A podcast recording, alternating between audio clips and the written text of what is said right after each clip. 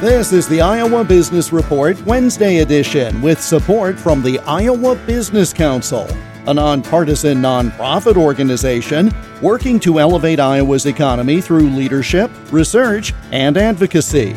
More at iowabusinesscouncil.org.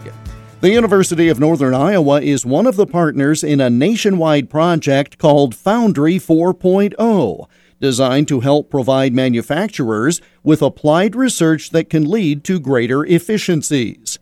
Ken Carson is a senior program engineer with the National Center for Defense Manufacturing and Machining, which is spearheading the effort.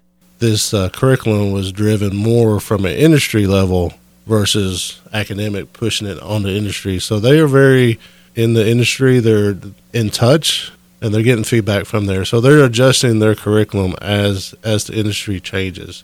So I think they're on the cutting edge.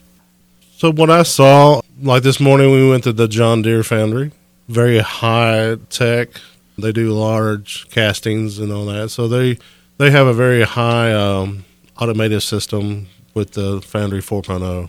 The other day we went to a Dotson, a company just north of here they are a smaller company, but they are also adapting the same principles, just on a lower scale, and they want to do more. So that's that's where we come into play, where we create this partnership, show the industry what's possible if they just you know follow these principles.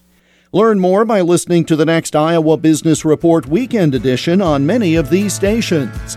The Iowa Business Report is presented with support from the Iowa Business Council. Learn more and get details on their most recent quarterly member survey at iowabusinesscouncil.org. I'm Jeff Stein for the Iowa Business Report.